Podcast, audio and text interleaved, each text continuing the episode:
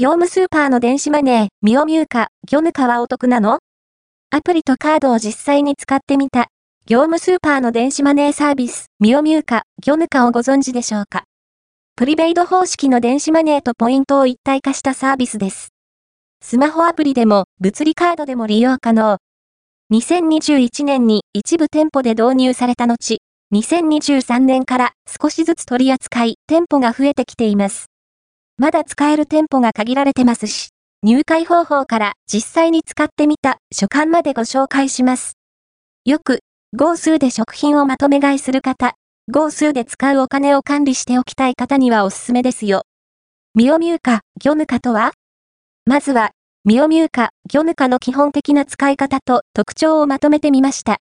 プリペイド方式の電子マネーとポイントを一体化したサービスまだ使える店舗は、一部、店舗一覧から確認するか、写真のような店内広告が目印専用アプリをインストールするか、専用カードを取り扱い、店舗のレジで、購入、どちらかだけで、OK 入会金や年会費は、無料カードの発行手数料は100円、税込み。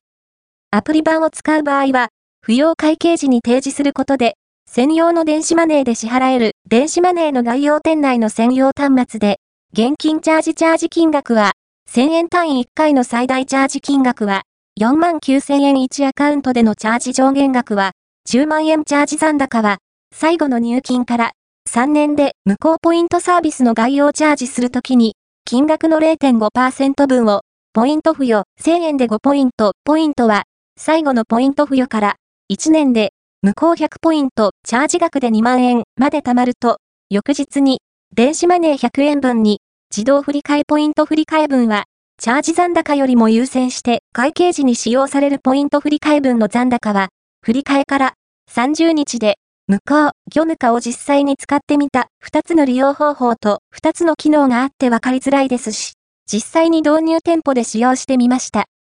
入会手続きは、事前にアプリ版で行う方が手軽です。